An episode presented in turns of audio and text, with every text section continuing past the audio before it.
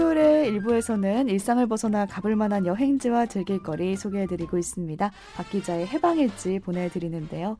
매번 어디론가 가 있는 분이세요. 매경시티 라이프 박찬은 기자 나와 계세요. 어서 오세요. 네, 안녕하세요. 네, 박 기자의 해방일지 지난주에 이어서 이번 주도 좀 푹 쉬러 가본다고요. 네, 오늘도 어, 혼자서 뭔가 좀 푹 쉬면서 위로를 받을 수 있는 여행지로 준비를 해봤는데요. 네.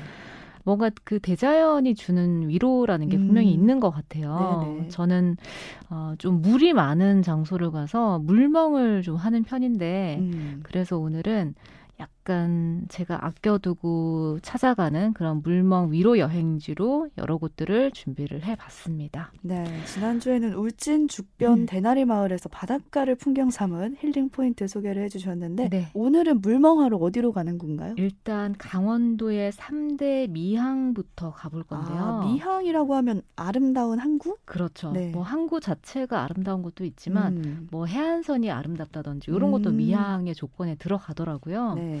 강원도에 이제 삼척에 있는 초곡항이라는 곳과 그리고 강릉에 이제 심곡항 다 처음 들어보는 지명이 많으실 그러게요. 텐데 네. 삼척과 강릉에 이어서 강원도 양양에 이제 남해리가 있는데요. 음. 남해항 이렇게 세 군데가 아, 강원도의 3대 미항에 들어간다고 합니다. 아. 그래서 남해리, 남해항 이런 지명은 사실 처음 들어 봤다 이렇게 말씀하시는 분들 많이 계실 것 같은데 이 남해리가 강원의 베네치아라고 불릴 정도로 아. 굉장히 아름다운 곳이에요. 그리고 일출 포인트로도 유명한데 애국가에 나오는 그 동해 쪽의 추암 음. 추암 해변이 가장 유명하다라고 생각하실 텐데 아니면 뭐 하조대라든지 네네. 이런 낙산사 뭐 이런 데들 떠올리실 텐데 다 이 근처긴 한데요. 남해항 같은 경우에는 어, 여기 장소가 약간 안으로 들어가 있는 곳이 여기 같이 포함이 음. 되어 있어서 거기서 이렇게 일출을 바라보면은 뒤로는 이렇게 산이 보이고 해가 굉장히 빨갛게 보이는 장소라고 합니다. 네, 네. 여기가 그래서- 남해가 아니라 남해라고. 예. 네. 남해입니다. 남해. 남해항입니다. 저도 네. 처음에 헷갈려가지고. 남해, 남해 있고요. 네. 어, 여기가 이제 서핑 포인트로도 어, 유명한데 그 주변에 이제 뭐 인구 해변이나 다른 데에 비해서는 그나마 조금 조용한 그런 음. 분위기를 어, 느낄 수 있는 포인트가 곳곳에 많이 위치해 있어요. 그러니까 이름이 어, 원래 바닷가에 피어 있는 매화가 이 마을로 떨어져 가지고 어, 떨어질 낙자를 써서 낙배 낙매에서 어, 남해로 바뀌었다고 합니다. 아, 낙자가 바뀌었네요. 네네. 남해에서. 음. 그 남해라는 이름 자체가 굉장히 조금 아기자기하고 예쁜 그런 한글 느낌이 드는데요. 음, 네. 그 이름만큼 항구 주변에 어, 예쁜 바위 섬이라든지 어, 또 등대 같은 경우에도 빨간색과 하얀색이 이렇게 짝을 이뤄가지고 음. 그 포인트도 이제 사진 촬영이나 드라마 촬영을 많이들 오시더라고요. 네네. 그래서 곳곳에 뭐 최근에 서핑 카페 뭐 술집 이런 것들이 생겨나곤 있지만 이것도 최근 몇 년 전부터 이제 일어난 변화고요. 어, 그 외에도 이제 소나무 밭이라든지 이 앞에 초등학교가 하나 있는데 그 초등학교 앞에는 제가 정말 혼자서 아무도 정말 나를 찾지 못하게 만들겠다 할때 음. 찾아가는 곳이거든요. 이 남애 삼리 앞에 있는 초등학교 앞에 보면은 소나무 밭이 쫙 펼쳐져 있고 지나가는 사람들도 잘 없는 포인트가 있습니다. 아, 이거 박 네. 기자님이 아껴뒀던 포인트가 여기인데 오늘은 모두 위로받으시라고 푸셨네요. 네, 방송을 듣고 음. 그래도 위로를 받으러 한 번쯤 가보셨으면 좋겠는데요. 어, 해변 뭐 해안선도 아까 예쁘다고 말씀을 드렸는데 이 바다 수심도 이제 평균 수심이 1, 2미터 정도니까 경사가 음. 굉장히 완만해서 모래질도 또 좋은 편입니다. 네. 이 남해변이 물 속도 예쁘다라고 할 정도로 바다 안쪽에 이제 풍경도 많이 오염되지 않은 그런 음. 어, 장소인데요. 어, 그래서 이제 서퍼들이 낮에는 서핑을 하고 밤에는 이 남해 주변에서 어, 이제 일을 하고 뭐 이런 식으로 약간 귀어라고 해야 되나 일종의 어, 도시에서 살다가 이 남해리에 놀러 왔는데 너무 좋아서 아, 놀러 앉은 친구들이 조용하고 하니까. 많이 네 그렇습니다. 그래서 인터뷰를 하다 보면 전부 다 서울에서 왔다 그러, 음. 그러시는 분들이 굉장히 많이 계시고요. 그래서 아무것도 하지 않고 가만히 앉아 있기만 해도 좋은 포인트들이 많은 바닷가다 이렇게 음. 생각하시면 될 것 같아요. 네, 네. 물론 서핑이나 카페, 술집이 생겨나고는 있지만 하조대만큼은 아니다. 네네 아직까지는 알려지지 않아서. 네, 뭐 인구 해변이나 뭐 기사문 해변, 뭐 어, 주변에 그 서핑 전용 비치가 있는 그런 해변 쪽은 멀리서도 이렇게 음악 소리가 굉장히 쿵쾅거리고 음. 그런 게 많이 있는데 아직도 이 남해 쪽은 괜찮은 것 같아요. 음, 네. 그렇게 조용한 바닷가만큼 위로를 주는 곳도 없는 것 같은데요. 네. 또 이번엔 어디로 가볼까요? 아, 일단 이 양양에 그래도 오셨으니까 해안선을 따라서 쭉 바닷가 마을을 여행 탐방을 해보셔도 좋을 것 같아요. 어. 말씀드린 이 남해 해변에서 약간 북쪽으로 올라가면은 인구 해변과 기사문 하조대를 지나가지고 어, 낙산 그리고 정암 해변, 물치 해변 이렇게까지 쭉 올라갈 수 있는데 음. 바다를 이렇게 우측에 끼고 쭉 드라이브를 하시다가 어 여기 이 마을 괜찮네 여기 좀 조용하고 한적하네 하는 장소를 찾아서 그냥 여행을 해보시는 것도 좋을 것 음, 같아요. 그냥 쭉 해변 지나면서. 네네 제가 그렇게 해서 찾은 곳 중에 이제 정암 해변이라고 있는데 음. 어 바닷 가랑 그 숙소 사이 거리가 굉장히 짧아요. 굉장히 짧아가지고 조금만 걸어도 해변으로 들어갈 수 있는. 아, 그럼 숙소에서 바다가 보이는 경우가 많겠네요. 네네. 그 높은 건물이 주변에 많이 없기 때문에 음. 숙소에서 바라 보면은 바로 이제 파도 치는 게 이 통유리 밖 에서 바로 파도 치는 거를 볼 수 있는 음. 그런 느낌의 숙소들이 많이 있습니다. 매년 제가 그 12월 31일에서 1월 1일로 넘어갈 때이 네. 찾는 곳이 바로 이 정암 해변이에요. 아, 정말 품고 있었던 여행들을 다 이곳에 풀게 되는데 네. 왜 일로 가시는 걸까요? 뭔가 어 다이어리를 적으면서 생각을 정리하기 좋은 음. 바닷가인 것 같아요. 앞에서 막 쿵쾅거리는 그런 그런 것도 없고. 떠들썩한 그런 횟집 타운이나 이런 것도 많이 없고 어 그리고 제가 조금만 걸어도 이렇게 바다가 가까이 있으니까 멀리 걷지 않아도 바다를 보면서 뭔가 healing을 할 수 있는 음. 그런 포인트가 이 정암 해변에 많이 위치해 있고 어, 근데 연말에도 사람이 별로 없나 보네요. 어 연말을 살짝 지난 타이밍에 사실은 가긴 해요. 음, 보통 그 신년 연휴가 지나고 나면은 보통 사람들이 말일에서 1월 1일로 넘어갈 때 굉장히 그쵸. 붐비는데 특히나 동해안은 음, 저는 살짝 지나서 한 1월 2일이나 음, 정말 살짝 지났네요. 네네 이럴 때 가면은 그나마 남아 있는 숙소들이 많이 있고요. 음, 특히 정암 해변은 그 동해안에서는 사실 이 몽돌 해변을 찾기가 쉽지 않은데 동해안에서 흔치 않은 몽돌 해변이 이 정암 어, 해변에 있습니다. 네. 그래서 몽돌 소리를 이렇게 자갈자갈 하는 소리가 나잖아요. 아, 그 파도가 소리, 치면 네, 파도가 치면은 나는 그 몽돌 자갈 소리를 어, 들으면서 걷는 그 길 이름도 아. 이제 네, 몽돌 소리길이라고 네, 너무 좋네요. 네, 아예 지어져 있고요. 여기를 해밍웨이 길이라고 부르더라고요. 아, 왜 그런 거죠? 해밍웨이가 뭔가 바다 노인과 바다라는 작품 때문에 음. 아마 이런 이름을 짓지 않았나 싶은데 해밍웨이 길을 이 꼭 한번 걸어봐야 할 동해안 뭐 최고의 여행지다 이렇게 홍보를 많이 하고 계시더라고요. 어, 그냥 괜시리 혼자 걸어도 괜찮을 것만 같은 느낌이 들기도 네, 합니다. 제가 많이 혼자 가봤기 때문에 음. 아는데요. 네, 혼행지로 굉장히 좋은 장소입니다. 혼자 여행지. 네. 설악해변에서 이 정암해변까지 쭉 걸어 볼 수 있도록 이 트레킹 코스가 마련이 되어 있고요. 또 캠핑 좋아하시면은 여기가 또 차박을 즐기기 좋은 아. 포인트들이 있기 때문에 어, 그래서 이 정암 해변을 가셨다가 그 옆쪽에 있는 이제 후진항이라고 있는데 음.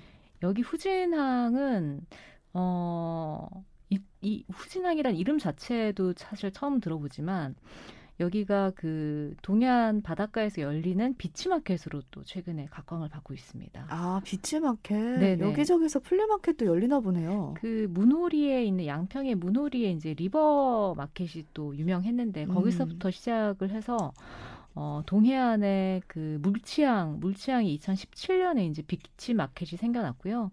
어, 후진항도 이 flea market이 이제 한 달에 한두 번 주말에 이렇게 열리는데요. 파도 소리를 들으면서 뭔가 지역 상인들이 직접 만든 것들을 음. 사는 그런 경험도 굉장히 이색적인 healing time을 좀 선사할 것 같습니다. 네, 혼자만 네. 걷다 보면은 이제 때론 심심할 때가 있거든요. 그렇죠. 그럴 때 이 flea market이 큰 역할을 해주지 않을까 싶어요. 맞아요. 이게 다른 사실 flea market이랑 차별화되는 지점이 있는데 음. 뭔가 기성 제품을 이렇게 그냥 물건을 떼온다고 하죠. 그렇게 파는 게 아니라 어 내가 아티스트가 되어서 실제로 만들거나 내가 농사 짓거나 음. 어, 내 손으로 뭔가를 만들어야 하는 게 이 flea market의 규칙입니다. 아. 이 후진항 seller로 들어올 수 있는 게 그래서 그 어떤 산물이나 그 지역 원재료에 대한 물성을 그대로 느낄 수 있다라는 게 이 후진항의 flea market의 특징인 것 같고요. 여기가 그 후진항에 활어센터가 있는데 이 앞 앞마당에서 열리거든요. 활어센터 네네. 앞마당에서? 네네. 활어센터가 이렇게 바다를 보면서 이렇게 회를 마, 먹을 수 있도록 음. 건물 형식으로 만들어져 있는데 그 앞에 넓은 공터가 그러니까 여기는 그 새벽에 어선이 들어오면 여기서 이제 경매도 이루어지고 하는 아. 그런 장소인 거죠. 근데 거기가 한 달에 한 번은 beach market 현장으로 바뀌는 겁니다. 어, 예를 들어서 물품이 네. 어떤 게 있는지 음, 말씀해 주실 수 있나요? 뭐 정말 여러 가지가 있는데 방향을 할 수 있는 그런 그 여러 가지 어 허브 뭐 이런 것들을 말려가지고 직접 어, 묶어서 팔기도 하고요. 음. 그리고 직접 재배한 어 직접 빚은 뭐 막걸리부터 시작해서 옆에는 정말 시장처럼 감자전 같은 거를 막 어, 붙이기도 하시고 또 아이들과 함께 날릴 수 있는 연 같은 거를 만들어서 파시는 분들도 어, 계시고요. 어, 마을 축제 같네요. 네, 정말 마을 축제 같고 정말 다종다양하고 물건에 대해서 물어보면 그 물건에 대한 걸 자기 손으로 다 만든 거니까 음. 자기 손으로 농사를 짓고 했던 거니까 농산물부터 뭐 해산물부터 어, 물건 뭐 자개 그런 목걸이 반지 이런 것부터 시작을 해서 굉장히 다양한 것들이 어, 많이 나오는 거라서 그러니까 재래시장과는 조금 더 다른 색다른 매력을 음. 느낄 수 있는 그런 경험이 될 수 있을 것 같고요. 제가 local이라는 주제도 지난주에 말씀드렸지만 요즘은 이 local을 빼고는 뭐 여행이라는 거를 얘기할 수 없을 정도로 음. 많은 분들이 준비를 많이 하고 계시는데요. 이 양양의 후진항도 사실은 beach market이 생기기 전에는 뭐 회, 횟집 아니면 바다 구경하는 거 말고는 음. 사실은 별다를 게 없었다라고 하시더라고요. 그러니까 어딜 항을 가도 볼 수 있는 것밖에 없었군요. 그렇죠. 굉장히 한적한 시골 바닷가였는데 음. 2017년에 이제 양양 고속 고속도로가 개통을 하고 나서 이 비치 마켓을 만들었는데 어, 이 예술가들이 이제 점점 유명해지고 셀러들도 유명해지고 하다 보니까 이분들이 보부상처럼 전국을 다 돌아다니시면서 음. 장사를 하고 이 beach market이 열리는 그 시기에 맞춰서 여행을 하시는 분들도 또 생겨나더라고요. 아 여행 겸 또 seller 네네. 겸으로 다니는 거군요. 그렇죠. 그런 것도 있고 실제로 beach market을 너무 좋아해서 한 달에 한 번 열릴 때 양양 여행 계획을 세우시는 분들 분들도 많이 아, 계시고. 네, 관광하시려는 분들이. 그렇죠. 그렇죠. 그래서 이거 이런 것들을 요즘은 세포 마켓이다 이렇게 말하기도 하더라고요. 음, 세포 마켓이요? 뭔가 cell market이라고 해서 음. 어, 한 명 한 명 이 셀러 한 사람 한 사람이 약간 영향력 있는 인플루언서가 된 느낌? 어. 그분들이 파는 물건이나 이런 것들이 이제 스토리가 알려지면서 정말 구멍가게에서 나 혼자 장사하시던 분들이 전국적으로 유명해지시는 경우도 있고요. 음. 그래서 세포 단위의 1인 유통시장이라고 해가지고 세포마켓 이렇게 부르기도 하더라고요. 음. 그래서 전국을 순회하면서 원정을 다니시는 21세기 보부상이다. 뭐 이렇게 말씀들을 하시는데 어, 벼룩 시장이나 뭐 오일장과는 조금 다른 특징의 그런 비치마켓 이 문화를 양양에 오셨으면 한번 경험을 해보시는 것도 나쁘지 않을 것 같습니다. 네, 이렇게 네. 지역 특색을 띤 물건들을 보는 재미가 쏠쏠할 것 같은데 네. 지금까지는 해변가를 쭉 둘러봤으니까요. 네네. 이젠 호수로 가볼까요? 호수로 가보겠습니다. 네. 제가 물멍 위로 여행지다 오늘 말씀을 드렸는데 제가 오늘 비밀로 이렇게 해둔 장소들을 너무 많이 오픈을 하는 것 같아요. 어, 하나 더 오픈하시는 건가요? 그렇습니다. 어, 바로 이제 뭐 단풍철이 지나긴 했지만 아직은 많이 물들어 있는 장소들이 많이 있는데요. 음. 소양호와 단풍이 있는 이제 휴게소가 있습니다. 인제 어. 지역에 38선이 지난다고 해서 이제 38선 휴게소라고 되어 있는 인제군 남면에 위치한 휴게소인데요. 아. 니뭐 휴게소가 별다를 게 뭐 있어 네, 이렇게 네. 생각하실 거예요. 근데 이름은 굉장히 인상적인데요. 38선 네. 휴게소. 이름도 그렇고 글자도 음. 굉장히 예스럽게 이렇게 음. 38 이렇게 만들어져 있는 돌 비석에다가 이렇게 적혀져 있는 그런 풍경을 볼 수 있는 휴게소인데요. 어, 이 휴게소 카페랑 이제 매점 식당 뒤로 내려가면은 굉장히 멋진 풍경이 나타납니다. 어. 소양호가 한눈에 들어오고 그 주변으로 이제 빨간색 단풍나무가 다 풍, 심어져 아, 있고요. 아, 그래서 단풍과 이 1000m가 넘는 그 인제 여러 가지 산맥들 그리고 어, 넓은 소양호를 이렇게 한눈에 볼 수 있는 곳이 바로 이 휴게소인데요. 아, 그런 풍경을 휴게소 뒤에서 볼 수 있다는 게 놀랍네요. 그렇습니다. 제가 여기를 이제 그 휴게소 옆 캠핑장이라고 해서 음. 한번 취재를 갔었었는데 뒤에 캠핑장이 마련이 되어 있어요. 그래서 이게 소양호도 보고 단풍도 있고 여러 가지 것들을 정말 일종의 ocean view 형식으로 즐길 수 있는 음. 캠핑장이었는데 인기가 그만큼 많기 때문에 사실은 주말 같은 경우에는 자리를 잡기가 힘든데요. 아. 꼭 캠핑을 안 하시는 분들도 여기 이 카페 같은 건 휴게소 안에 장소들이 이 view를 다 즐길 수 있도록 만들어져 있기 때문에 어, 한 번쯤은 인제 38선 휴게소 어, 한번 찾아가 보시면은 조금 색다른 풍경을 마주하실 수가 있을 것 음, 같습니다. 음, 그리고 또 단풍이 엄청 피어 있는 시기고 이제 막 또 다 떨어지는 시기기도 해서 네. 이때쯤 딱 가면 또 다른 풍경을 볼 수 있지 않을까라는 생각이 듭니다. 네. 마지막으로 아름다운 항구 해변가의 소양으로 우리가 봤으니까 네.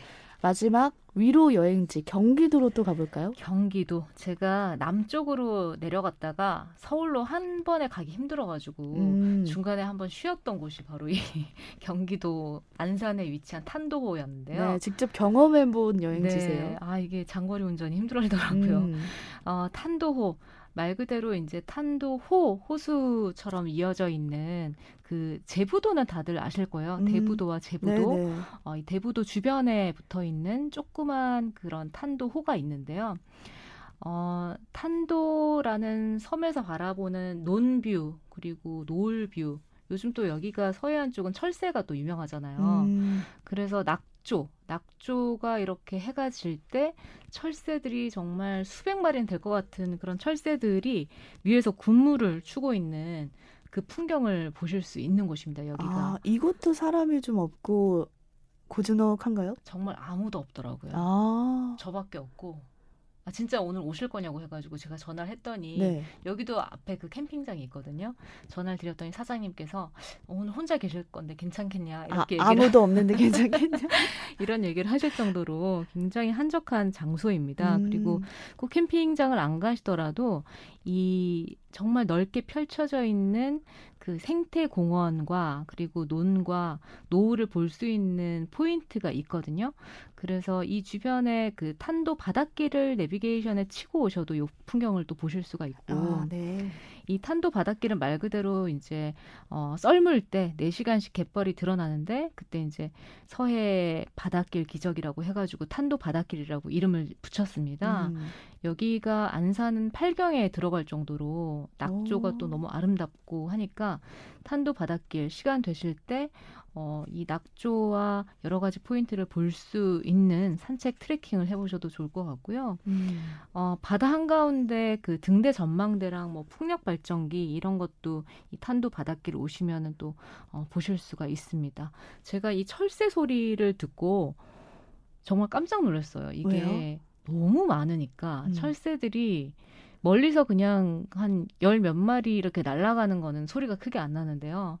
이 탄도호는 정말 수백 마리 그냥 제 느낌상으로는 한 500마리 이상의 철새인 오. 것 같아요. 철새들이 한꺼번에 날아가면서 이 우는 소리가 정말 약간 약간 지축을 흔든다고 해야 되나? 음. 어떤 순간에는 그렇게 들릴 정도로 굉장히 크더라고요.